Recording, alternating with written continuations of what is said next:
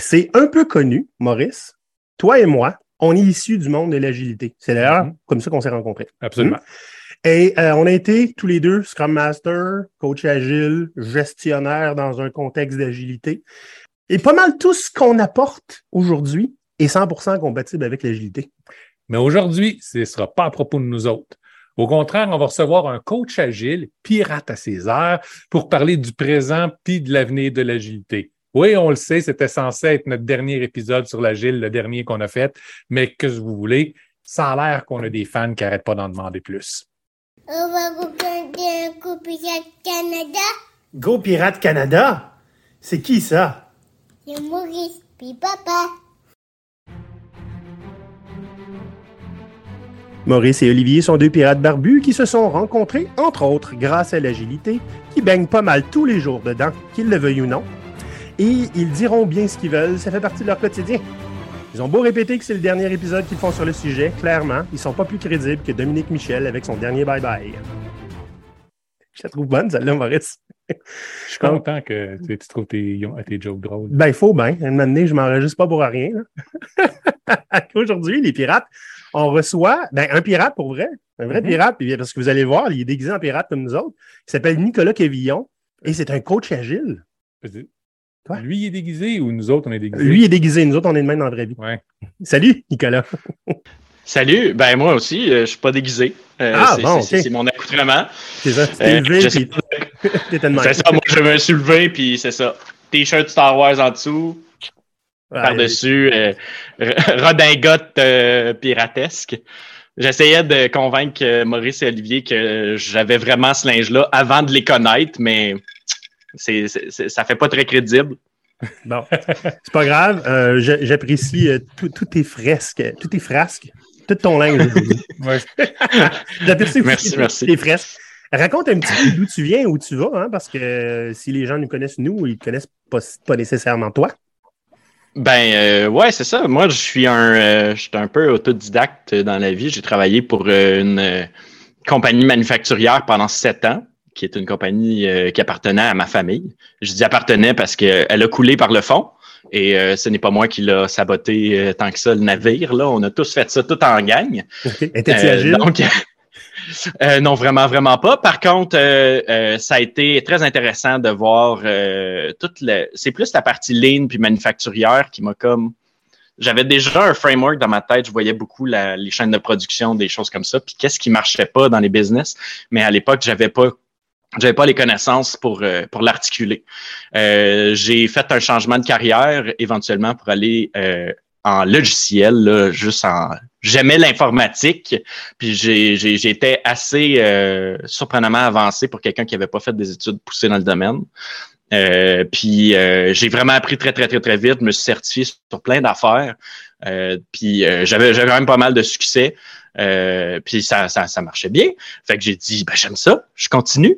Euh, le succès engendre la motivation, puis la motivation engendre le succès. Mhm. Alors, euh, de fil en aiguille, euh, euh, je, je me suis retrouvé dans le monde du développement logiciel. euh, parce que euh, j'avais j'étais consultant, puis j'avais des clients qui faisaient des transformations digitales dans le temps, une transformation euh, euh, beaucoup plus allée vers le numérique et tout. Et puis, euh, je, je, je trouvais pas comment ça se fait qu'il y avait des compagnies qui avaient des gros blocages d'adoption comme ça. Mm. Puis euh, quand j'ai découvert l'agilité, je me suis senti comme euh, Néo dans la matrice, là. Tu sais, il branche la petite carte, puis là, lui, il est plugué, puis il est comme, maintenant, je connais le kung fu. Fait que tout s'est mis en place dans ma tête. J'ai compris que euh, euh, l'agilité, l'adaptabilité, c'est vraiment, vraiment ça. Euh, qui permet de, de, de, de, d'adopter ces transformations-là. Fait que je roule ma bosse dans le domaine depuis, euh, depuis quelques années maintenant. Euh, j'ai essayé de, de, de, de, de donner un peu des conférences, des choses comme ça, mais, euh, mais surtout, j'ai- j'aime ça. euh, J'aime ça euh, aider les business à arrêter de faire du prédictif puis à faire de l'adaptatif. Ça, Mm. c'est toute une. euh, c'est comme ça que moi je définis ça un peu euh, les transfos agiles.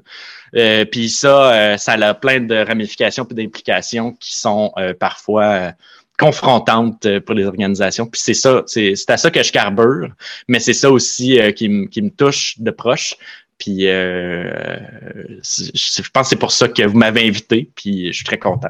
Il y a ça. Puis il y a aussi le fait que tu es un petit peu un YouTuber. tu veux-tu nous en Je parler? suis un petit peu YouTuber. Ouais. Euh, ben oui, euh, ben dans le fond, euh, moi j'ai, euh, j'ai, j'ai, je suis un peu fan de, de tous ceux qui parlent de tout ça, ces transfos-là. En francophonie, il y a beaucoup de contenu de qualité sur l'agile et le Scrum qui est fait par Scrum Life, que je plug ici, que vous connaissez bien. Absolument. Donc, euh, je me sens pas honteux de le faire. Puis, euh, ils font des très bonnes formations pour Scrum Master. Euh, ils font du très, très, euh, très, très bon contenu. Puis, euh, au Québec, plus, il y a, il y a vous. Il y, a, vous- il y a- il y a Go Pirate qui est beaucoup plus dans le transport organisationnel, mais qui euh, a clairement une âme euh, un peu d'agile. Puis moi, ben dans le fond, euh, j'ai aidé à des épisodes sur Scrum Life parce que vous devez vous en douter, euh, je suis assez verbomoteur, puis j'aime ça jaser. fait que je jase avec tout le monde, puis là, ben ils se sont dit ah ben il y a des choses intéressantes à dire, fait qu'ils m'ont invité pour euh, faire un live avec eux pour Scrum Life. Vous m'avez invité parce que vous me trouvez pas trop con, j'imagine.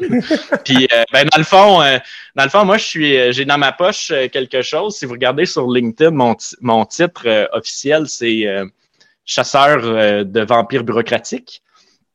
Euh, alors je malade. Je ne dis pas coach agile. Ça, c'est un peu euh, en brainstorm avec Olivier que Ouais. on a eu de quoi là de même. Là, puis là, je me suis dit, ah, ça m'a in- inspiré ça. Puis euh, ben moi, je suis euh, je suis secrètement euh, le, le chasseur de vampires agile. Alors, ça, c'est mon hobby. Euh, je vais avoir une chaîne euh, YouTube éventuellement qui va s'ouvrir. Je suis en train d'engranger des épisodes pour en sortir plusieurs euh, à la fois. Puis j'ai déménagé, mes enfants ont changé de garderie, fait que je prends mon temps pour faire un bon un bon démarrage. Alors c'est normal que si vous me googlez, vous le trouvez pas. Alors euh, c'est ça. Euh, je, je chasse les vampires agiles qui euh, qui, qui drainent le sang des gens et des business parce que parce qu'il y en a, il y en a, puis ben euh, je me dis euh, peut-être que peut-être que je suis fou puis je suis le dernier de ma race de chasseurs de vampires, mais euh, je pense que j'ai des euh, j'ai- des euh, ici. Fait que c'est une trop longue introduction, je m'excuse. Ouais, non, elle est parfaite. Écoutez, on parle pas. euh, là, toi, toi, tu parlais de Scrum Live. By the way, nous, on va être invités en formation au mois de novembre. Donc, euh, si euh, ça vous intéresse de devenir Scrum Master, on va être là pour brasser un petit peu la cage là-bas. Mhm. Euh, autrement, on fait pas cet épisode-là par hasard. Hein? Euh, mois d'octobre, pour nous, c'est le mois des, des- des- des méthodologies. Je le sais qu'Agile, c'est pas une méthodo, c'est pas grave. OK? On a décidé d'élargir le terme. OK? C'est pour ça qu'on parle, entre autres, d'agilité. Puis, j'aimerais ça qu'on parle, en fait, surtout de qu'est-ce qu'on a envie pour l'agilité, en fait. Parce que, dis, nous autres, on est bons pour chialer, là, mais on est, on est un petit peu une caisse de résonance, Maurice et moi. on chiale tout le temps les mêmes choses, puis on, on se relance. Fait qu'on s'est dit, on va, on, on- va prendre quelqu'un qui, qui comprend un petit peu comment on pense, hein, Mhm. puis on va essayer de voir qu'est-ce qu'on peut faire ensemble, ou qu'est-ce qu'on souhaite, qu'est-ce qu'on pourrait faire. Où est-ce qu'il est agile maintenant? Où est-ce que va être agile demain? Parce qu'en quelque part, tout évolue dans la vie, puis si ça évolue pas, ça meurt. Donc, euh, ce serait plate qu'un concept comme l'agilité en meure, même si euh, euh, par moment, on a l'impression que c'est beaucoup d'intervenants dans le monde aiment ça creuser la tombe d'agile. Puis Ah, on parle pas en disant agile, c'est mort. On parle en disant Hey, il y a plein d'argent à faire ici. Il y a combien d'articles que c'est agile, c'est mort, puis quand tu le lis, dans le fond, il fait juste dire que c'est parce qu'on est en train de le tuer, mais que si tu fais agile comme vous, c'est pas mort. Euh, ouais. Ouais, de toute façon, tu- l'agile, c'est mort. Tu as deux articles comme ça par année. Ouais, c'est par, par année. C'est quoi qu'on dit? C'est euh, agile est mort, longue vie à l'agile. C'est ça. Ouais. Puis je veux, je, veux, je veux rien enlever à votre caisse de résonance, mais je pense que ce que vous voulez dire, c'est euh, une euh, chambre à écho. Ouais, ouais, C'est que tu, tu cries dans la caverne, puis là, ton écho te répond. ouais, ouais, ben, ouais, il, ben, il ben, faut, souvent, il, faut, il faut faire attention, hein, parce que on le voit aussi en agilité. On, le voit tout. Euh, les gens, ils, crient dans la caverne, puis là, ben, le reflet, euh, euh, le, le reflet de, de leur voix revient. Avant qu'on parte la discussion, hein, qui va être ouverte parce qu'on a zéro point qu'on a noté, euh, c'est important euh, de dire ben, que Nicolas, on ne l'a pas rencontré dans la rue euh, errant comme ça, habillé en pirate. Non. Euh, Nicolas, c'est un de nos fans et un de nos membres aussi. Mhm. Donc, ça veut dire que il est allé sur patreon.com baroblique GoPirate Canada. Il Mhm. contribue à notre petite notre micro-communauté. Puis comme on aime vraiment ça, mettre les gens sous le spotlight, peux-tu nous expliquer en quoi ça a changé ta vie? ben maintenant, euh, je me promène plus en pirate euh, comme ça dans la rue juste le 31 octobre. Euh, C'est bon. mais, euh, mais oui, ben j'ai aimé ça. euh, justement, euh, j'aime beaucoup euh, Patreon parce qu'il y a notamment aussi des épisodes exclusifs pour les membres du Patreon. Patreon, pardon, qui est, euh, je crois, une fois par mois. Oui. Puis ça donne l'occasion d'avoir une vitrine un peu plus euh, intime pour poser des questions, pour renforcer des sujets ou même euh, juste de vous inspirer peut-être à aller approfondir des sujets qui nous touchent. Fait que ça, c'est moi le plus gros avantage que je vois. Il y a un chat euh, aussi exclusif pour les membres du Pa- Patreon, mais ça, euh, j'aime pas ça autant que les épisodes live, mais ça, c'est c'est mon choix personnel. On va t'embaucher pour faire nos pubs à partir de maintenant. C'est bon. Bon. Commençons donc par le début. OK? Où est-ce qu'Agile en est maintenant? Parce que ben, ça roule sa bosse depuis 20 ans maintenant. Un peu plus que 20 ans. Ouais. Puis, euh, il y a eu des choses qui ont changé, puis des choses qui n'ont pas changé. C'est vrai. Le, le, le, le- le- maintenant, contrairement à quand moi j'ai commencé, hein, il y a une douzaine d'années, à cette époque-là, Agile, c'était encore assez marginal. Extraterrestre même. Assez, oui. Puis, euh, en fait, moi, ma première expérience avec l'agilité, c'est le jour où, euh, dans l'entreprise où j'étais, euh, un patron a lu un livre sur l'agilité, puis il nous a dit, à partir de maintenant, vous êtes agile, ceci était votre formation, go. Ça s'est-tu bien passé? Ben non, ça a été une catastrophe. Euh, mais comme c'était un modèle qui commençait à être de plus en plus répandu partout, ben, je me suis dit, écoute, si c'est populaire, d'avoir une raison à ça. Puis il serait peut-être bon de porter attention. C'est là que j'ai commencé à étudier sur l'agilité, puis j'ai trouvé ça intéressant. Un autre autodidacte. Ben oui, Ben ben oui, ben oui. Euh, ça a été le début de ma carrière en agilité. Mais il y a, ça, c'est il y a 12 ans. Ça fait longtemps. Depuis Mm. ce temps-là, il y a pas mal plus de joueurs sur, euh, sur, sur- sur- sur la table. Il y a des industries incroyables qui se sont créées autour de ça. Puis je parle pas juste pour les consultants, mais je parle pour les certifications. Euh, je veux dire, oui, il y a énormément d'argent qui brasse autour d'Agile. C'est une business. Mais est-ce que les entreprises sont vraiment plus agiles qu'avant? Qu'est-ce que tu en penses, toi, Nicolas? Ben, je me suis posé ces mêmes questions-là. Puis euh, dans les dernières années, euh, j'ai fait trois fois des consultations dans des compagnies. Puis j'ai fait ce qui s'appelle des gap analysis.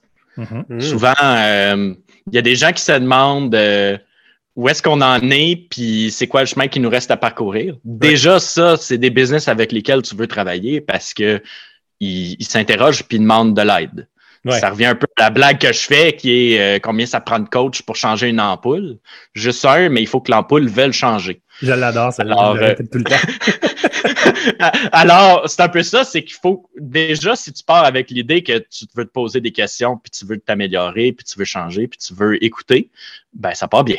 Pas juste Ça ça. part vraiment bien. Tu veux te poser des questions, mais tu veux avoir les réponses. Parce Ouais, que des fois, tu as des réponses, puis non, ils les acceptent pas. C'est exact. puis euh, ben dans le fond, je me suis demandé, euh, je me suis demandé en premier là-dedans, c'est pourquoi les compagnies veulent passer à l'agile, celles qui Ah ne ben. sont pas ou ou celles qui disent qu'ils le sont puis qui veulent l'être plus? Je le sais. Fait que je, Sais-tu ce que moi, je me suis fait dire le plus souvent à, à ce propos-là?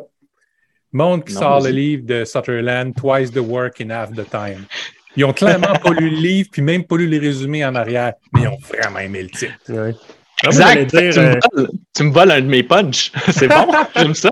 moi, j'allais dire, pourquoi les entreprises veulent être agiles? Ben, c'est parce que c'est ça que les entreprises font, c'est ainsi, non? On, euh, tu me voles encore un de mes punchs. Bon, OK, ben, on t'a invité pour rien. parce que parce que j'en ai trois. Ah, ben, on va te laisser le troisième. fait, que- fait que moi, dans le fond, j'avais fait une liste, puis c'était par ordre de priorité. Fait que moi, je les ai mis en ordre. Parce que j'ai les plus importants ou les plus prioritaires. Puis le plus prioritaire, c'est celui que, que, euh, que euh, Olivier dit. C'est qu'on n'a pas le choix. C'est la norme de l'industrie. Fait qu'on ne pourra pas attirer puis retenir du talent si on fait pas ça. Genre, c'est that's it, ça marchera pas. Parce que si tu fais pas de l'agile, puis là, là, entendons-nous, on confond souvent agile et scrum. Oui. Mhm. Scrum qui est, qui est une défi- qui est un, analyse de d'équipe fonctionnelle, comment grosso modo ça marche, les équipes qui marchent très très bien, mais ils font de quoi qui ressemble à du Scrum. Mais c'est pas si tu fais du Scrum, ton équipe elle devient fonctionnelle. C'est pas tout à fait ça. C'est mettre la charrue devant les bœufs. Ça, ça pourrait être- moi, j'appelle ça des fois. Scrum pourrait être les, les, euh, les petites roues là, sur un, un vélo. C'est un bon début. C'est une bonne place pour commencer. Euh, moi, je suis d'avis avec euh, Kirievski, euh, celui qui fait Modern Agile, Mhm. que personne n'a besoin d'avoir des training wheels. Ah, Tu es like it. capable de sauter dedans direct, puis de t'habituer direct, parce qu'il n'y a aucun des concepts là-dedans qui sont particulièrement compliqués. Fair enough. En effet. Fair En enough. effet, mais c'est pas compliqué, mais c'est difficile à bien exécuter. Oui. Oui. C'est Au moins, tu n'as pas des. Ben, tu as, quelques changements de mindset, là, de façon de penser, mais, sont, mais ils ne sont pas très grands. Je veux dire, les changements de, de mindset qu'on amène chez nos clients Mm. ont tendance à être euh, à demander beaucoup plus de déprogrammation que faire Scrum, par exemple. Ouais. En effet. Mais euh, fait que c'est ça. Fait que pour, pour revenir à mes, mes, mes genres de trois priorités, là, dans le fond, les, les, les trois raisons de faire une transfert agile, c'est c'est ça. J'ai pas le choix. C'est la norme d'industrie. Puis euh, je vais attirer du monde. Le deuxième, c'est l'efficacité. Donc, c'est ce que c'est ce que Maurice disait. C'est bien connu avec Scrum, on, on fait plus de travail avec moins. Hmm. On veut diminuer nos coûts. On veut être plus on veut sortir plus de saucisses de la machine à saucisses, puis on veut que ça nous coûte moins cher. Puis là, ben moi, je, mon référent à ça, c'est tout le temps le livre de Sutherland. Ouais. Euh, justement, tu sais, The- Scrum, The Art of Doing Twice the Work in Half the Time. Euh, mais le problème, c'est que même lui, Sutherland, quand il a écrit ce titre-là, il se doutait pas que ça serait aussi mal interprété. Puis ce qu'il voulait dire, c'est c'est pas faire deux fois le travail en moins de temps, c'est livrer deux fois plus de valeur en moins de temps. Le concept de valeur, c'est un concept qui est absolument incompréhensible, on dirait, pour la plupart des entreprises. Tout comme le, le concept de story point, mais ça, on pourra en reparler si on a du temps. Ouais. On en parlera. J'ai mon opinion moi, sur les story points. Mais j'ai des opinions sur tout. Euh, Ben oui. Et que je suis bon là. moi aussi, j'en ai, fait que j'ai hâte de voir ça.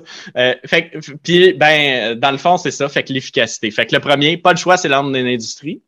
Deuxième, c'est l'efficacité, on va faire plus avec moins. Puis le troisième, et ça, euh, il est quasiment politique, celui-là, là, ils veulent pas toujours, c'est on veut se rapprocher des clients. Puis surtout livrer plus vite. Fait que euh, on aimerait ça livrer à, en, en moins de temps. Fait que ça, il y a comme un, un rapprochage de ça. Puis là, ils s'imaginent toute une belle boucle DevOps. Puis ils font des incréments de produits. Puis tout ça. Puis là, ben, ça sort à toutes les semaines. deux semaines. je trouve que c'est la raison la moins pire. Oui, C'est la moins pire. Elle est Ouais. bonne, mais Mhm. souvent pas légitime. Ah, ce ben ça. dit. mais Je trouve que tu as une façon très positive de les amener parce qu'habituellement, une des premières affaires qu'on entend avec des clients, c'est maintenant avec GoPirate, tu as des clients qu'on filtre en partant, là, c'est mes employés sont pas capables de livrer, j'ai besoin que vous veniez, que vous le montriez à être agile là, pour qu'ils puissent commencer à livrer un peu quelque chose pour faire changement. OK. ouais, c'est ça. Ben, c'est- correct. Ce qu'ils ne comprennent pas, hein, notre passage va le faire que ça va être dans leur face puis ils ne pourront plus l'ignorer. Ben, c'est parce que souvent, C'est pas une question d'agilité nécessairement. C'est quand ils commencent à te le dire comme ça, c'est parce qu'ils prendront pas re- responsabilité Mm. du pourquoi ça livre pas. Ah, ça. Ça livre pas parce qu'on change d'objectif à toutes les trois secondes. Ça livre pas parce qu'on on- on fait crouler l'équipe en, en, en dessous de tâches ridicules qui apportent aucune espèce de valeur. On- ça livre pas parce que ben, les- le- le- on n'arrête pas d'intervenir pour Ah, ben, peux-tu me faire ça deux minutes? Ah, ben, peux-tu, peux-tu, peux-tu, peux-tu, peux-tu? Mhm. Fait qu'on distrait l'équipe complètement.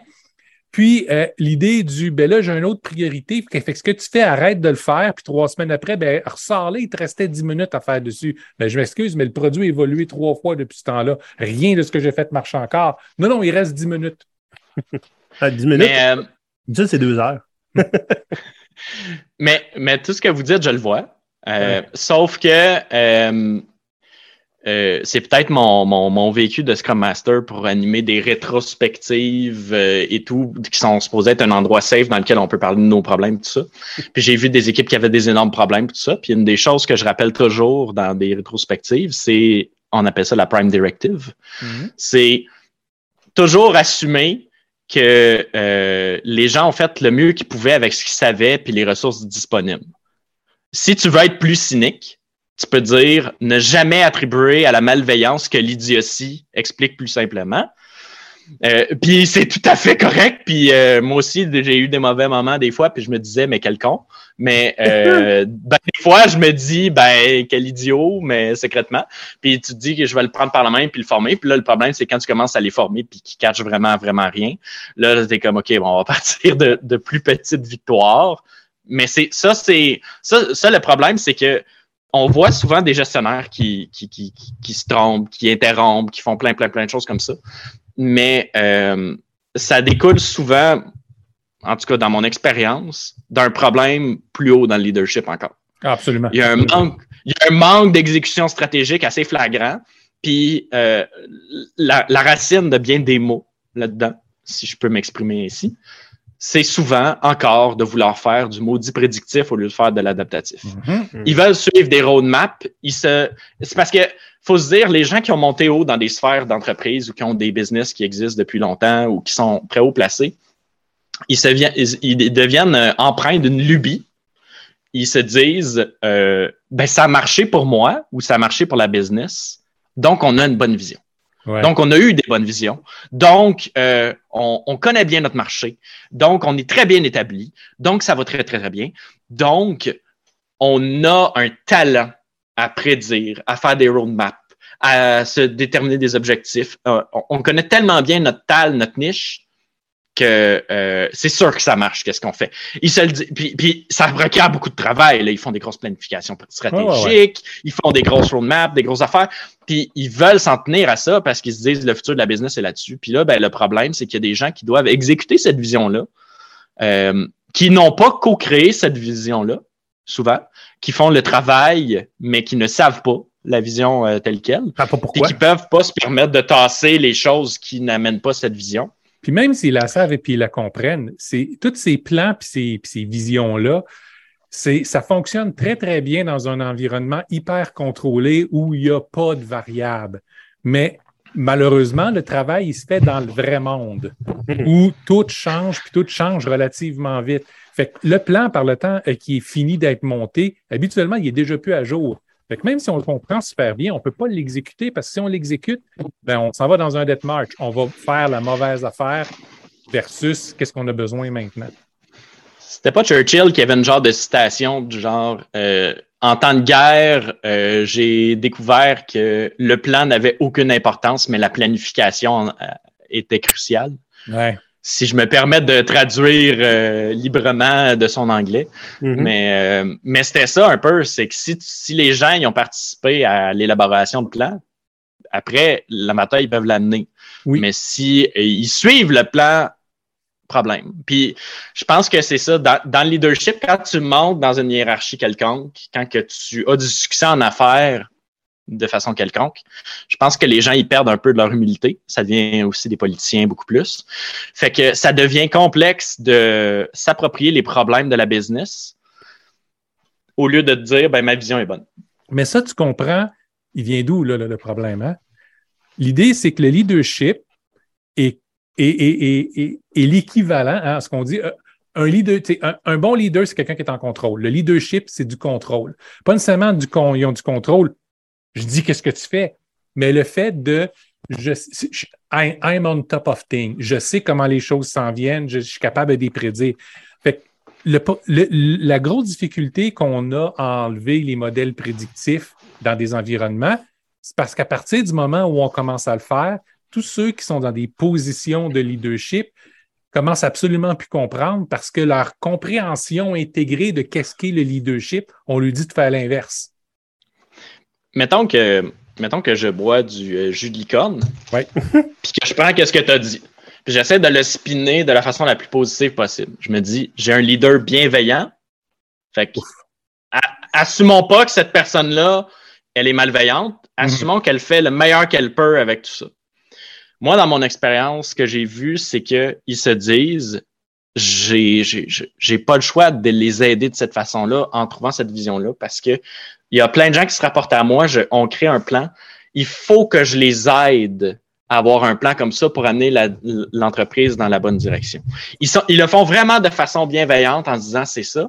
Puis c'est un peu la même façon que ces, ces, ces firmes-là, ces leaders-là vont dire je vais engager une compagnie pour faire ma transfo agile, faire mon, mon, mon, mon fa- fa- faire, faire l'adoption de ça pour les, les, les, les- raisons que j'ai nommées tantôt. Là, Euh, Mm. ben, on n'a pas le choix parce qu'on veut recruter du monde, on veut se rapprocher de nos clients.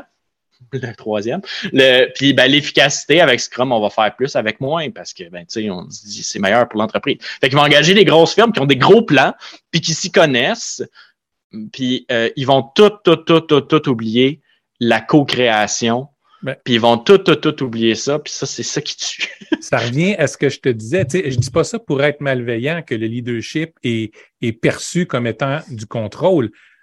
L'idée, c'est que c'est comme ça qu'ils ont été formés, c'est comme ça qu'ils ont appris le leadership. C'est pas de leur faute, c'est pas par malveillance. C'est là, il faut déprogrammer cette notion de leadership-là pour le pour la remplacer euh, par une autre. Fait quand ils vont venir à des firmes comme ça, souvent, ben, les firmes, tout ce qui, tout ce qu'elles ont à proposer, c'est des plans à, à dérouler. Il est là, il est fait. Puis, beaucoup de gens dans, ont- dans ces firmes-là ne croient même pas à ces plans parce que ce sont des vrais agilistes. Mais Hmm. s'ils veulent avoir des clients, il faut qu'ils arrivent avec un client, avec un client, avec un plan tout beau, tout fait, qui a l'air super simple, qui va être déroulé par étapes, parce que sinon, la firme qui embauche n'a pas la capacité à comprendre qu'une autre approche va être meilleure que celle-là. Hmm. Parce que c'est comme ça que tu fais ton leadership, c'est comme ça que tu décides les choses en entreprise, c'est comme ça la bonne façon pour faire les choses. Fait que les, les, les, les, les firmes les plus intéressantes que j'ai vues vont arriver avec un beau grand plan, avec le petit astérix qui fait que le plan a tendance à pas survivre à la réalité, puis après ça, ils font bien ce qu'ils veulent pour adapter la compagnie. Si ça arrive, si c'est des entreprises sérieuses, Mhm. eux autres, ils dévieront pas du plan parce qu'ils vont être entièrement jugés puis payés sur la non-déviance du plan. Peu importe les résultats. Fait que la paye vient du fait est-ce que le plan a été amené jusqu'au bout, pas est-ce que ça fonctionne comme on veut que, ça fonctionne. Puis on va le regarder. Il y a énormément de projets dans les entreprises, agiles ou pas, que ça fonctionne de la même façon. C'est pas à propos de est-ce que notre projet nous donne le résultat qu'on voulait avoir. C'est est-ce que le projet a rempli toutes les coches qu'il avait à remplir? Je l'ai déjà conté cette histoire-là souvent.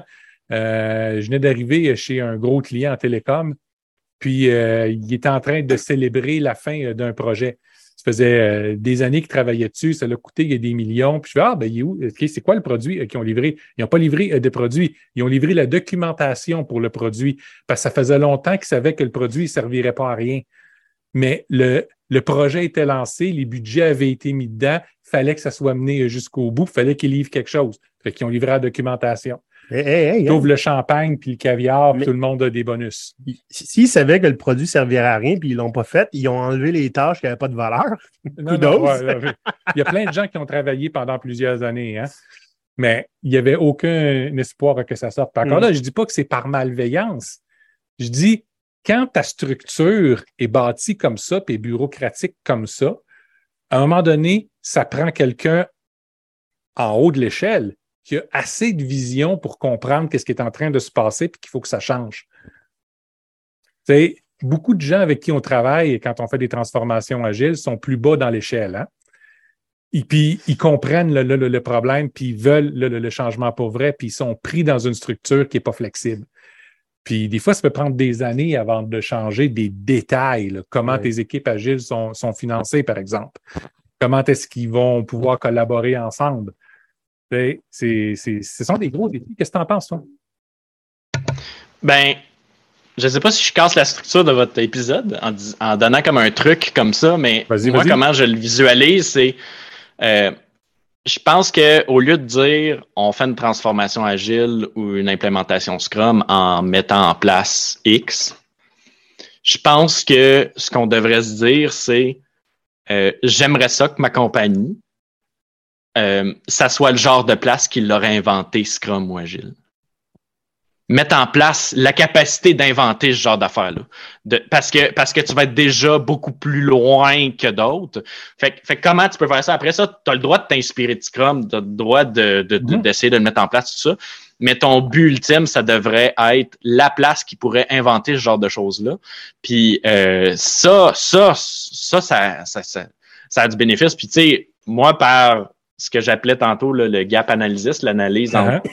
Où t'es puis où tu pourrais aller, la plupart du temps, c'est que, j'essaie de les convaincre, de dire t'es pas en train d'essayer de monter à la montagne, t'es en train d'essayer que tes gens deviennent des alpinistes, puis qu'ils s'entraînent pour ça, puis qu'ils découvrent des trails, puis qu'ils découvrent des façons de monter des choses, puis qu'ils choisissent quelle montagne monter. Puis toi, tu dis, ben, mon but, c'est monter euh, telle montagne. Non, ton but, c'est pas ça. Ton but, c'est d'entraîner, d'avoir des alpinistes entraînés puis qui peuvent en former d'autres. C'est Ben- ça, c'est- ça c'est vraiment euh, la grosse différence. Euh, Je suis, ouais, je suis d'accord avec toi. Euh, Une des choses qu'on répète, c'est que le meilleur euh, framework pour tes équipes, c'est celle qui fonctionne pour eux autres. Puis habituellement, c'est eux autres qui vont le monter. Mais pour être capable de le faire, il faut qu'il y ait les bons outils. Puis c'est là qu'un coach est capable de les aider, pas en leur enseignant une méthodologie pure, claire, puis c'est comme ça qu'il faut que ça marche, mais en leur donnant les outils pour être capable de prendre les bonnes décisions. Comme ça, si éventuellement ils se retrouvent avec des processus qui ne leur conviennent plus ou qui ne conviennent plus à leur réalité, ils sont capables de les changer ou de les tuer puis de les remplacer par un autre. C'est, c'est ça qui est la vraie liberté de l'agilité. C'est quand tes, tes, tes équipes sont capables de prendre ce genre de décision-là parce qu'ils ont acquis les bons outils pour être capables de le faire. Non, mais moi, je pensais que l'agilité, c'était d'imposer un processus pareil à 25 équipes. Ben, ma- Ça, euh, j'ai- Olivier, ça a un nom. Hein? J'ai Ça eu a à un le faire, hein? Ouais, ouais. c'est quoi? Il y a des compagnies qui font ça, OK? Puis ça, Ouais. ça, ton rôle, c'est pas coach agile, c'est c'était un drill surgeon Mhm. agile. Fait que t'es, t'es, t'es, t'es- faut que tu drilles ça dans la tête du monde. Ouais. Ça s'appelle du agile greenwashing. Ça. puis, puis fait, fait que c'est ça, tu sais, le greenwashing, c'est genre, on va faire semblant qu'on est écolo, là, puis tout, là, pour avoir des crédits, euh, puis tout. Là, c'est la même affaire. On, on, euh, on, on va faire toute une couche en surface. Puis ça, euh, toi, tu es historien de formation, euh, Maurice, mais en anthropologie, il y a aussi un phénomène que je suis sûr que tu connais qui s'appelle euh, le culte du cargo. Ben oui. Le culte du cargo, c'est fascinant. C'est euh, un, un des meilleurs exemples, c'est en, en Amérique du Sud, là, les populations aborigènes qui ont vu pendant la Deuxième Guerre mondiale les bases militaires pousser sur des îles, en, je crois. Puis ce qui s'est passé, c'est que quand les quand ils ont vu les blancs, ils n'avaient jamais vu de blancs, c'était des gens du royaume des morts, des fantômes, hein? Fait que des pirates fantômes.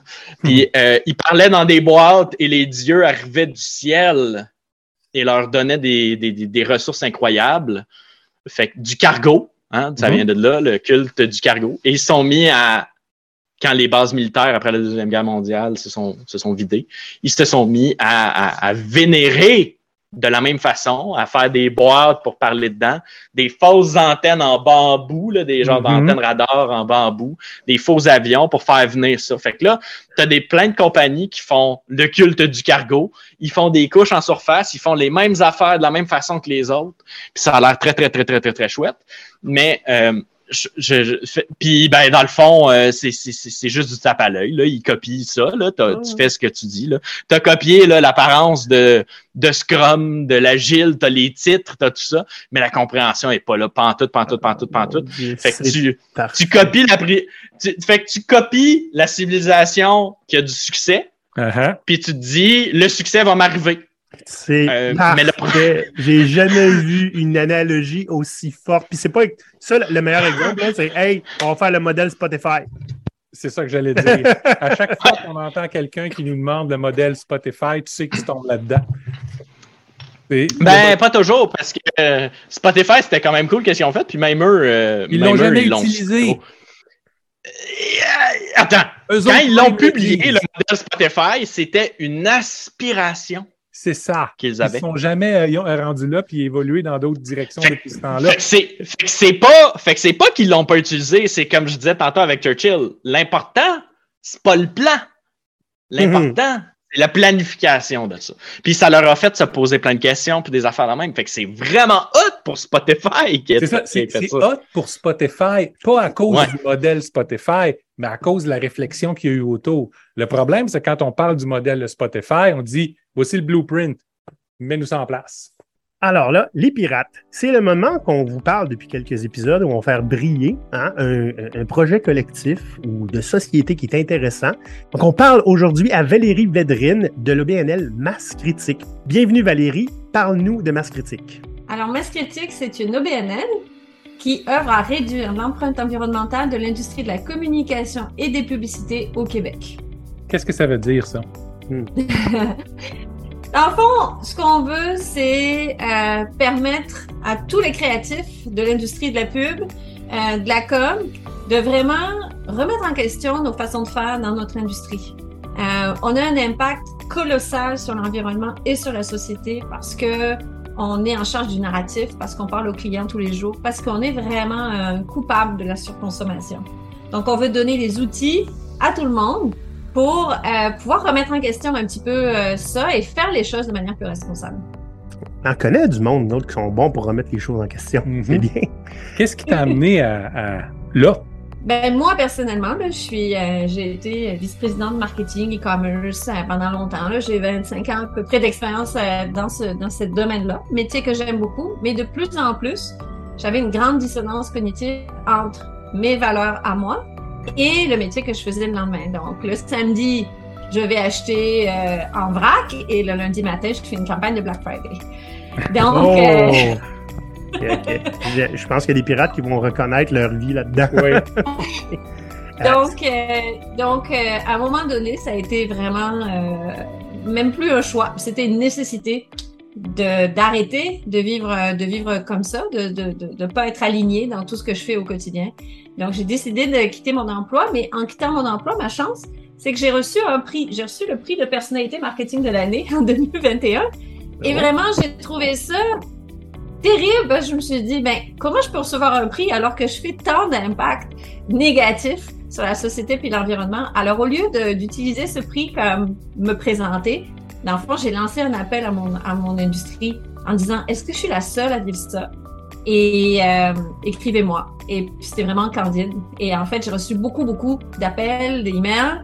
Et on s'est regroupés. On a dit, ben, qu'est-ce qu'on fait? Et voilà. C'est comme ça qu'a été née euh, Masse Critique. OK, super.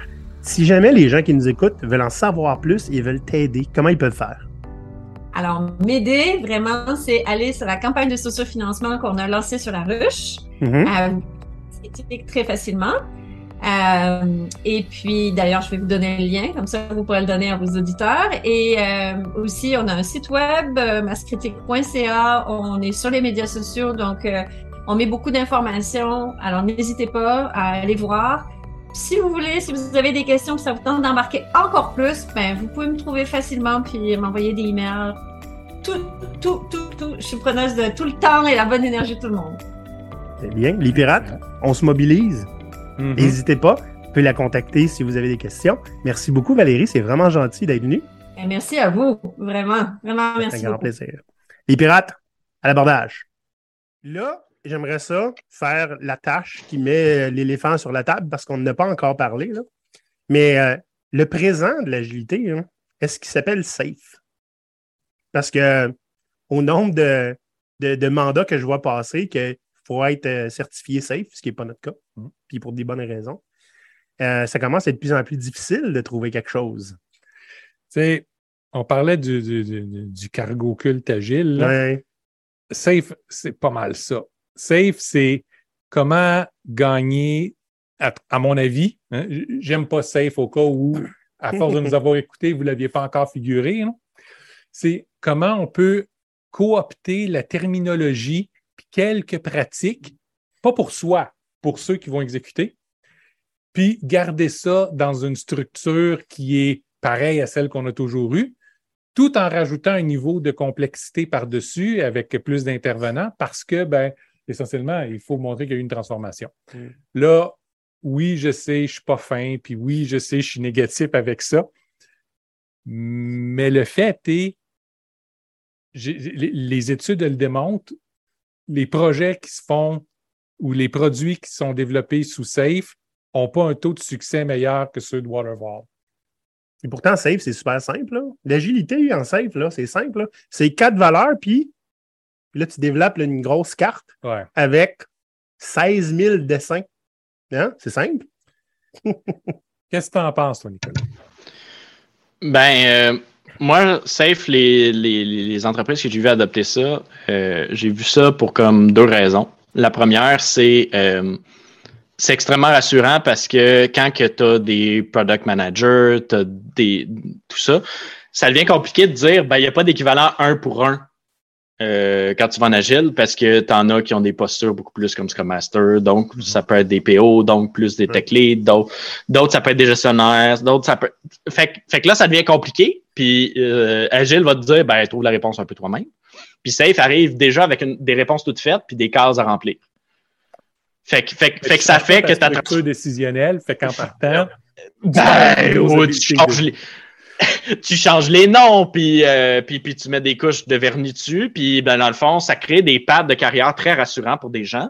Fait que ce qui va se passer, c'est que tu n'as pas une période pendant laquelle euh, la transition devient très complexe, puis que ça devient genre, ben, on doit trouver les réponses ensemble. Ça devient, ben, les réponses sont dans le plan. Puis là, les gens doivent étudier le plan, mhm, pour trouver un peu ils s'en vont où dans leur carrière, des choses comme ça.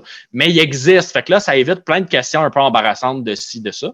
Puis euh, c'est un peu comme, euh, pour reprendre l'analogie de monter la montagne tantôt, de te faire dire, ben, ce que tu veux finalement, c'est avoir la vue d'en haut. Fait que moi, j'ai un hélicoptère, moi, t'amener en haut. Mais tu pourras pas atterrir, on va juste faire du vol, mais tu vas avoir la même vue. Fait que là, Safe, il te prend par la main de même. Il, il, t'auras pas des escalateurs, des, des, des alpinistes formés. Tu vas avoir des gens qui ont monté à la montagne. Mais là, après, est-ce que c'est l'important, c'était de monter à la montagne ou c'est de savoir la monter? Fait, fait qu'il y a cet aspect-là. Puis le deuxième aspect de Safe est celui qui est euh, pour moi le plus genre dissonance cognitive, bref, contradiction mentale. C'est que ils se sont dit, nous, on est une grosse entreprise où on croit beaucoup. Puis on a un problème, c'est que on essaye de coordonner nos équipes. Les équipes ont des dépendances entre eux. Mhm. Soit parce qu'on a un stack technologique legacy, soit parce que organisationnellement c'est le même, soit parce que ci, soit parce que ça. Puis là, tu sais, vous, vous avez fait un épisode sur la, comment faire des pods autonomes. Puis là, ils disent, ben Mhm. nous, on ne peut pas avoir des pods autonomes. Puis au lieu de se dire, ben on va créer des pods autonomes, puis on va fragmenter nos marchés qu'on attaque, puis des choses comme ça, puis de faire cette grosse dynamique-là complexe, ils se sont dit, ce qu'on va faire, c'est qu'on a un problème d'interdépendance. Alors, Ouais. ce qu'on va faire, c'est qu'on va faire une coordination de ces interdépendances-là. On va appeler ça des release trains. On va être plein de monde qui vont aider à ça. Puis ils vont essayer d'aligner le travail de plein, plein, plein, plein d'équipes. Fait que tu as deux écoles de pensée. Tu as ceux qui se disent on a des problèmes d'interdépendance, alors on va créer des systèmes pour gérer les interdépendances. Puis tu as l'autre équipe, qui est les, les chaotiques, euh, good, anarchiques, les pirates, qui vont dire non, ton problème, c'est pas c'est pas de, de coordonner les interdépendances. Ce que tu devrais faire, c'est éliminer les interdépendances, créer de- des équipes autonomes, créer, créer ça. Puis c'est le concept du scale-up versus le scale-down. Puis l'idée de scale-up, c'est toujours mieux.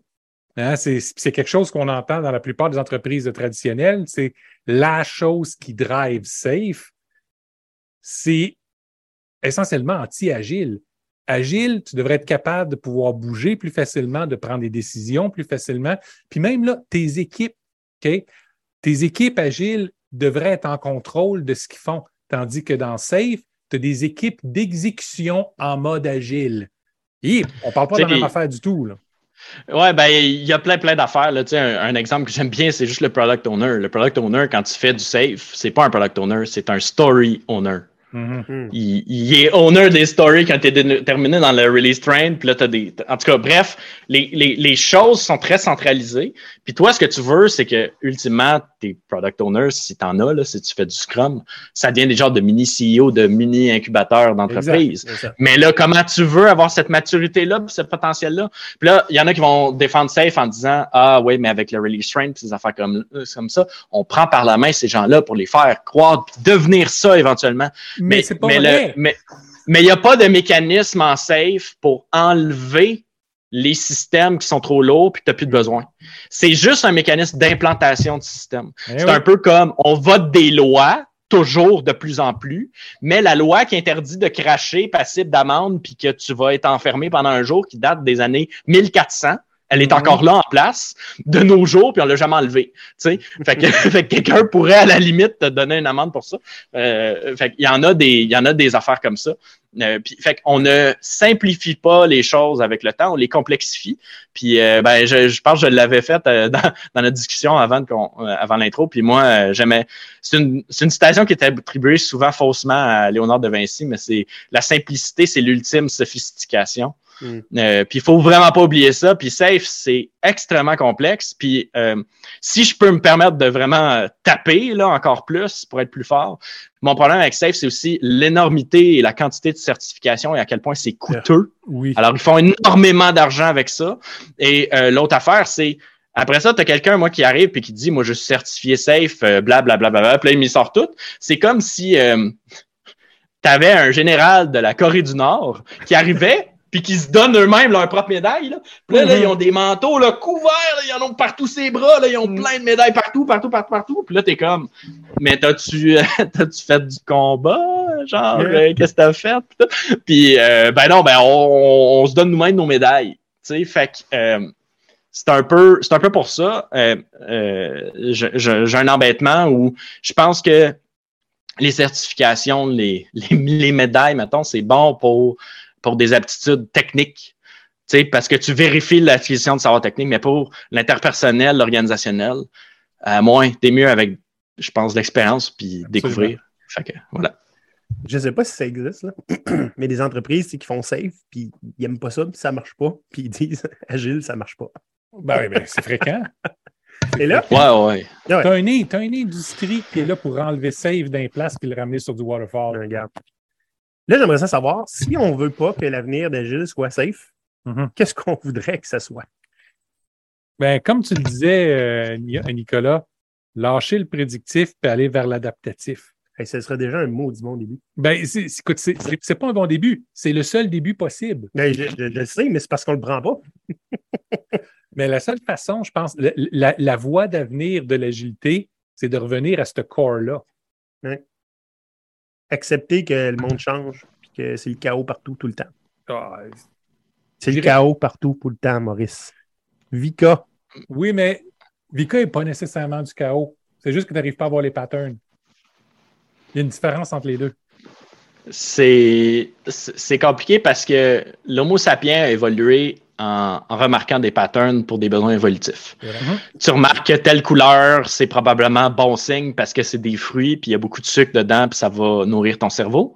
Tu remarques que euh, si tu suis les trails, ben, probablement que tu vas trouver des animaux. Mhm. Fait qu'on a, on a un passé évolutif assez lourd. Euh, là, je fais mon faux anthropologue là, en passant. Là, j'ai aucune, euh, j'ai aucune réelle euh, formation là-dedans, mais je trouve ça fascinant quand même euh, de- de- d'entretenir ce- cette idée-là. Euh, mais mais c'est ça. Fait qu'on en cherche tout le temps des patterns. Puis il y en a, il y en a qui sont pertinents. Puis euh, le, le prédictif versus l'adaptatif, c'est très difficile pour des entreprises parce que euh, financièrement, ils sont basés sur des modèles prédi- prédictifs. Euh, quand tu fais des soumissions avec des clients, puis que tu bases les prix que tu fais tout le temps sur le nombre d'heures que tu vas passer, euh, c'est compliqué. Euh, si je peux donner des trucs, moi, ce qui a vraiment ouvert mon champ, mon champ d'horizon sur ça, parce que j'avais tout le temps les compagnies, ils disaient, ben, on peut pas faire des prix si on n'estime pas le projet d'avance. Mhm. Puis, euh, il y a, quelqu'un qui, qui a vraiment ouvert mes yeux par rapport à ça. Malheureusement, tout son contenu est juste en anglais. C'est euh, Jonathan Stark. Il fait ce qui s'appelle le value pricing. Il base ses prix sur la valeur apportée Ok. OK, au client. Un- un petit Puis après, quand comme les gens ils dis, demandent euh, de justifier ça. Oui, excuse. J'allais dire un petit peu comme quand tu dis, tu es prêt à payer combien pour régler ce problème-là? Ouais. Peu importe le temps que ça va prendre, combien ça vaut Euh, pour toi régler ça, c'est ça? attends, là, là, les gens, ils, si tu as vraiment un très beau euh, contact avec tes clients déjà, euh, puis qu'ils veulent t'ouvrir leur cœur, puis te dire c'est quoi leur moyen financier, ce qui, euh, selon moi, dans mon expérience, est salement utopique. Pas souvent. ouais. Euh, Euh, oui, ça peut marcher. Mais le value pricing, c'est que tu vas poser les questions probantes au client pour déterminer l'ampleur de son problème. Hmm. Un exemple que moi j'ai fait, c'est que j'ai un, j'ai un très bon ami qui, je voulais y apprendre le value pricing, puis il fait des sites web. Fait que euh, il y avait, j'ai dit, prenons un exemple, tu as deux clients qui t'arrivent puis qui ont des sites web, qui veulent des sites web sur les, avec lesquels ils vendent des patates. Les, les, les clients te, te donnent des fonctionnalités qu'ils veulent, Ouais. puis finalement, euh, tu leur poses pas assez de questions sur leurs besoins d'affaires, sur leur, leur business. C'est ça. Fait que là, euh, j'ai dit, tu vas faire des soumissions identiques pour les deux qui ont des besoins identiques ou des features identiques pour leur site web. Puis, en cours de projet, tu vas te rendre compte qu'il y en a un des deux qui vend 3 millions de patates par mois, puis l'autre, il en vend 3 000. Hmm. Mais tu leur as fait le même prix parce que tu as basé tout, tout, tout ton prix sur tes coûts. Combien ça te coûte faire le site web? Ça te coûte des heures, hein, tu te dis? Puis euh, c'est pas du tout le reflet de, de ce qu'il y a. Fait que là, lui, 3 millions de patates, c'est combien de profit, puis blablabla. Puis en basant sur ça, ce que tu peux, c'est trouver un entendement commun avec tes clients sur quels sont leurs besoins d'affaires qu'ils doivent obtenir, où est-ce qu'ils veulent aller. Puis après ça, tes marges de profit augmentent. Tu sais, c'est comme dire, je base mon, mon, mon prix de vente de choses sur combien ça me coûte? Ben, monte ton salaire, tu vas le vendre plus cher. Mhm, c'est bon. Tu sais, c'est comme, Moi, l'approche que j'enseigne est un petit peu différente. On commence par partir avec c'est quoi la valeur que tu veux gagner ou le problème que tu as à régler? Donc, toutes les bases de notre enseignement sur la Ouais. valeur est là. Puis tu commences avec ça, pas les features que tu veux. C'est quoi l'avantage que tu veux gagner ou qu'est-ce que tu veux faire avec? À partir du moment où tu as ça, là, tu es capable de commencer à faire une, une, une livraison en, en différentes étapes. Tu fais quelque chose de fonctionnel, immédiatement consommable, à court terme, c'est pas très long, ça coûte pas très cher. Ça sera pas tout ce qu'il veut. Ça Ça va sera être pas parfait non. Là, c'est là. Tu Mm. peux- on peut commencer à, à l'essayer. À partir de là, quand tu commences à travailler avec, puis tu vois, là, tu dis, OK, ben, je pense qu'il manquerait quelque chose comme ça. Mm. Je pense qu'il manquerait quelque chose comme ça. Plutôt que juste de faire un- une longue liste, puis que finalement, en bout de ligne, la moitié de ces, de ces features-là, tu ne les utiliseras pas. Là, tu y vas avec. Tu vas continuer comme ça à payer étape par étape, mais chaque étape, elle va être claire jusqu'à temps que tu sois satisfait, puis tu dis, Hey, je suis content, j'en ai assez. Puis à un moment donné, tu vas t'apercevoir que si tu vas voir la prochaine couche avec les autres features, là, qui est essentiellement du gold plating, et on met de Mhm. l'or partout, tu vas, tu vas t'apercevoir qu'elle va te coûter plus cher à faire que qu'est-ce qu'elle peut t'apporter comme valeur. Puis là, tu vas dire, OK, ben, c'était la limite que j'étais prêt à mettre, c'était ça. Ça fait que, Frédéric Laguédois, il donnait deux trucs. Ah, excuse-moi, vas-y. est-ce que ça fait, puisque souvent on a, il y a comme pushback, mais tu n'es pas capable de, de- de prévoir tous tes budgets, puis toutes tes dépenses, tous tes revenus un an, un an et demi d'avance? Non. Mais ça fait que tu vas avoir euh, des clients qui jamais vont sentir qu'ils sont fait avoir parce qu'ils ont entièrement le, le contrôle. Ça va faire des clients que tu vas revoir aussi fréquemment. Ça va faire euh, des clients que tu vas, avec lesquels c'est- pas très long. Juste à l'instinct, tu vas savoir pendant combien de temps tu vas, jusqu'où tu vas être capable de continuer à le charger parce que tu sais qu'est-ce qu'il va te demander quand ça va passer la ligne de c'est plus payant. Le client, lui, ne saura pas nécessairement, mais toi, tu vas le savoir, fait être capable de, de- de planifier en conséquence. Fait que ça donne beaucoup plus de contrôle sur qu'est-ce que tu vas faire. Puis des fois, tu vas t'apercevoir de besoins que le client avait qui n'aurait jamais pensé. Tu vas voir un client satisfait qui parle de toi, là, c'est ça que ça fait. Hmm. Vas-y. Frédéric Laguédois, il donnait des trucs pour ça parce que lui, il fait du no estimate. Il fait aucune estimation jamais. Ouais, je l'aime bien. Puis euh, euh, ce qu'il disait, c'est euh, l'estimation, c'est une expression de défiance. Il dit euh, c'est je n'ai pas confiance que vous allez rencontrer vos engagements. Euh, dans le fond, que vous allez livrer, alors prenez les engagements. Mm. L'estimation, c'est tout ça. Fait que la contractualisation, c'est ça. Puis lui, il donne une formation sur la contractualisation agile qui est sans aucun doute probablement excellente, que je n'ai pas suivi parce que c'est quand même 1000 euros. J'aimerais vraiment ça, mais en ce moment, euh, Ouais. j'ai d'autres priorités. Euh, puis euh, ce qui ce qui dit aussi, c'est euh, tu peux rendre ton contrat euh, dur béton de chez euh, rigide de chez rigide, euh, agile en mettant une ligne dedans qui dit mais si vous changez d'idée en cours de parcours, on n'est plus tenu par le périmètre initial.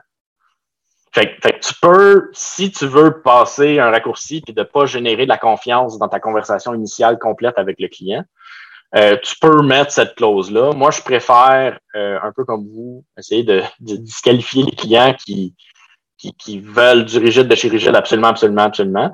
S'ils disent je, je te comprends, mais j'en ai besoin parce que ma structure financière marche de même, parce que j'ai des investisseurs que si, que X, Y, puis Z, ben là, tu dis, bon, on va faire un bout de chemin ensemble. Mhm. Puis euh, on va trouver une façon que moi, ce que je vais te livrer, ça sera un produit. Je vais te donner trois formations. Fait que ça, c'est simple. C'est X, c'est tel prix, c'est un prix fixe. Euh, puis euh, après, pour le support, je, je vais m'engager à être disponible pour toi pour aller atteindre les objectifs que tu te fixes. Fait que ça, dans le fond, tu peux avoir un revenu récurrent après ou une Ouais. contractualisation à long terme, qui est déjà, je pense que vous faites, les gars, fait que j'ai pas de leçon à vous donner là-dessus, mais je pense que c'est intéressant pour les entreprises qui se disent, ben moi, je peux pas faire du de l'adaptatif, là, parce que tout, tout, tout, dans la façon dont je vends mes services, je vends mes produits, c'est tout du prédictif. Euh, Ben, oui, mais non. autres- Nous autres, avec du façons. coaching, c'est plus facile. Si tu regardes quelqu'un Mhm. qui va développer un logiciel pour quelqu'un d'autre, ben là, y aller avec un paquet d'étapes qui sont pris comme des mini-projets, un, un- un après l'autre. Tu sais, quand tu fais ta prédiction de prix pour quelque chose qui va, qui va être prêt dans deux semaines ou, ou- ou trois semaines, c'est pas la même affaire que quelque chose qui va être prêt dans six mois. Ou plutôt, ça devrait pas être prêt dans six mois, ça devrait être prêt maintenant. Mais euh, ça de- ce qui est prêt maintenant devrait te servir à confirmer tes hypothèses que tu es déjà dans la bonne direction. Ben, si ça ne fait pas ça, ben probablement que dans six mois, le risque est trop grand. tu devrais Ben, probablement pas faire ça. Euh, C'est pour ça qu'on dit que la première étape qu'on a à faire quand on produit quoi que ce soit, c'est rends-le immédiatement consommable. Puis après ça, il faut que tout ce que tu vas faire comme livraison de valeur soit aussi immédiatement euh, consommable sans invalider qu'est-ce qu'il y avait avant. Tu peux, tu peux le faire évoluer, ça c'est correct, mais il faut que ton produit ou ton service demeure immédiatement consommable Mm. tout le temps. Fait qu'à- Si, si... Oui, À la limite, la première version du produit immédiatement consommable, ça va être un squelette, pas de muscle, pas de peau, puis qui fait peur. Ouais. Mais il va se déplacer en chambranlant vers son objectif. Il va être utilisable. C'est S'il faut, c'est juste pour faire des tests, mais il va être utilisable, immédiatement Après ça, tu mettras les muscles, on va mettre la peau, on va l'habiller. Mais encore là, moi, je préférerais euh, qu'il y ait un peu de muscle quand même, puis qu'il y ait, quelque chose que on peut dire qu'on peut faire de quoi avec. Quand je veux dire muscle, c'est parce qu'il n'est pas optimal souvent. hein. C'est ça. Parce que sinon, ben, j'ai vu des, ils ont, euh, des, ils ont des gens qui livraient plein de choses immédiatement inconsommables. Ça, c'est ton. Ça, c'est ta page de login. Elle est immédiatement inconsommable. Ouais, Il n'y a rien en arrière. Fait que non, c'est pas consommable comme produit. Mais la page de login, elle l'est. Oui, mais une page de login toute seule, c'est ça. C'est, c'est, c'est correct de livrer quelque chose qui est consommable, mais pas agréable à consommer. Si Mm. tu l'utilises pour livrer, euh, pour, pour confirmer des hypothèses, Exact. apprendre. Exact. P- C'est, c'est ça un peu l'ennui des, des business qui se disent on va être plus efficace, c'est bien connu, tu sais, on va livrer plus en moins de temps, puis ils veulent juste que ça sorte plus vite, puis que ça aille plus vite, puis que euh, that's it. S'ils n'utilisent pas cette agilité-là pour confirmer les hypothèses, changer de cap, éliminer les choses qui sont du gâchis, Mhm. puis se concentrer sur des objectifs qui font plus de sens pour eux, pour leurs utilisateurs, ben, ils gaspillent le potentiel. Fait que là, eux, ils vont changer de méthodologie, puis avant, ben, il n'y en avait pas, ou c'était, c'était très classique euh, that's it. Puis là, qu'ils aient mis safe ou quoi que ce soit, ils vont avoir des gains de peut-être 10% parce qu'ils vont arrêter de se poser des questions tout le temps Ben, c'est ça. sur quel est mon rôle et ma place. Fait que, mais 10 euh, C'est rien. pas gros. Comme on est en train de parler du futur et d'Agile, j'aimerais mettre un point. Je pense personnellement que le futur d'Agile est dans l'agilité organisationnelle, pas juste dans l'agilité de livraison de bébelles. Hmm. Parce que le problème que toute l'agilité de livraison de bébelles rencontre dans n'importe quelle autre organisation, puis le restant de l'organisation n'est pas agile, c'est juste des bloquants. Tu n'es pas financé comme il faut, la prédiction se fait d'une façon différente, la comptabilité, les contrats se fait toutes d'une façon différente, puis là, tu te retrouves avec plus de douleur que ce que tu avais avant. Puis en, Si plus, ton en plus, on comprend jamais ce que vous faites, vous autres. là. ben, c'est ça. Puis il n'y a aucun incentive à essayer y a- de le comprendre. Mais si ton, ton entreprise a une mentalité agile, si l'entreprise est basée sur de l'agilité, donc de Dennings, hein, euh, Age of Agile, super de bonne lecture, vous pouvez voir que peu importe le milieu, peu importe la taille de l'organisation, c'est faisable. Il y a des banques qui sont devenues agiles. Puis pourtant, euh, il y a du oversight du gouvernement pas mal euh, a- là-dessus. Il y a- N'importe quoi peut devenir agile, mais un coup que tu le deviens, c'est là que tu vas pouvoir réussir à profiter de ce que tu peux avoir comme agilité. Puis on va dans un, un futur qui est de plus en plus euh, euh, instable. Mhm. OK? Tu sais, oui, il y a 50 ans, une des raisons pour laquelle le waterfall puis que le prédictif s'est mis à fonctionner tellement bien, c'est qu'il y a 50 ans, tu calculais tes affaires à l'année. Tu savais que dans ton année, tu allais avoir quatre saisons. Hein, regarder juste la mode, tu avais quatre saisons, puis c'était facile. Là, maintenant, le stock de Noël sort en juin. Puis euh, si, tu veux te chercher du linge, tu as intérêt à prendre trois, quatre saisons d'avance, sinon tu n'auras pas qu'est-ce que tu veux. Le, le, le monde bouge tellement vite. Hey, tu peux acheter aujourd'hui, là, je peux acheter un auto 2023. Un Non, tu cycle- peux pas l'acheter, tu peux la commander, c'est pas pareil. Ouais, c'est ça. un, un cycle, c'était au moins un an avant, au moins. Avant même Ouais. de l'époque des, des saisons. Puis ces approches-là prédictives se sont basées à cette époque-là. À une époque où ton public ne changera pas, ton marché ne changera pas, parce que tout marchait plus lentement qu'aujourd'hui. Ton staff ne changera pas. Non Ton plus. staff changera Oui, puis, puis souvent, quand on se fait faire à ça, on parle d'une période un peu après-guerre avec des marchés internationaux pas vraiment développés, avec plein, plein, plein de restrictions puis de lois en place pour euh, l'économie locale. Fait qu'il n'y avait pas de compétition presque. Exact. Tu fais des poignées de porte, tu- il n'y a pas une compagnie de Chine qui va venir en faire puis euh, bouffer ton marché parce que tu le vends beaucoup trop cher. Non, tu vas t'offrir 50 ans à vendre ta poignée trop chère, euh, pas très bonne euh, de porte, parce que ben tous les marchés sont complètement fermés. Puis de nos jours, c'est pas le cas. Fait que si t'es pas adaptatif, puis euh, tu veux continuer à faire les choses comme tu le faisais, tu survivras pas aussi longtemps, à moins d'avoir vraiment des entourloupes financières louches. Euh, eux, ça arrive. Euh, ou encore d'être euh, dans le domaine financier où les marges de profit sont faramineuses. Je trouve ça beau. J'ai quasiment envie de dire c'est une belle finale. Ben, ça allait pas mal, que regarde l'heure qui est rendu. Donc, euh, Ben. les auditeurs, je ne sais pas qu'est-ce que vous en pensez. hein? Il y en a peut-être euh, parmi vous qui, euh, qui nous découvrez pour la première fois. Je vous plains presque. On a d'autres épisodes sur Agile, vous pouvez toujours les voir. Et sinon, euh, merci beaucoup, Nicolas, pour cette discussion-là. Ça a été vraiment le fun. Je suis content que tu sois déguisé en pirate. Remarque, je n'attendais pas moins de toi. Puis, euh, ben, nous, hein, on continue à faire nos, nos petites affaires qui sont compatibles avec l'agilité. De temps en temps, on prend des mandats en agilité aussi, ça arrive. Ouais, c'est de euh, plus en plus rare. C'est de plus en plus rare. Mais c'est correct. Il faut, faut qu'on on se tienne à jour quand même. Mm. Puis, euh, ben, je vais vous souhaiter une belle transformation parce que c'est ça la vie. Une transformation, n'est-ce pas? Mm. Ouais. Exact. Une évolution continue. Une évolution continue. C'est, bon. Si vous avez aimé l'épisode, vous ne connaissez pas, euh, n'hésitez pas à aller vous abonner puis partager l'épisode si vous êtes un agiliste hein, puis vous voulez euh, créer des discussions avec vos collègues. Mhm. Ça se partage, cette affaire-là. Puis euh, n'hésitez pas à aller vous connecter avec Nicolas, avec nous-mêmes. On est, on est pas méchants puis on mord personne. La plupart du temps. La plupart du temps. On se mord entre nous autres, par exemple, fois. Fait que on finit avec Agile est mort, longue vie à Agile. S'il vous plaît, non merci. merci beaucoup, Nicolas. Et Merci à vous. Maurice. Merci aux auditeurs. Puis on se voit la semaine prochaine pour un autre épisode qui va traiter de Kanban. Mhm. Hmm, avec un expert. À la prochaine. Bye. Poudre! À l'abordage! Baba! Ah non!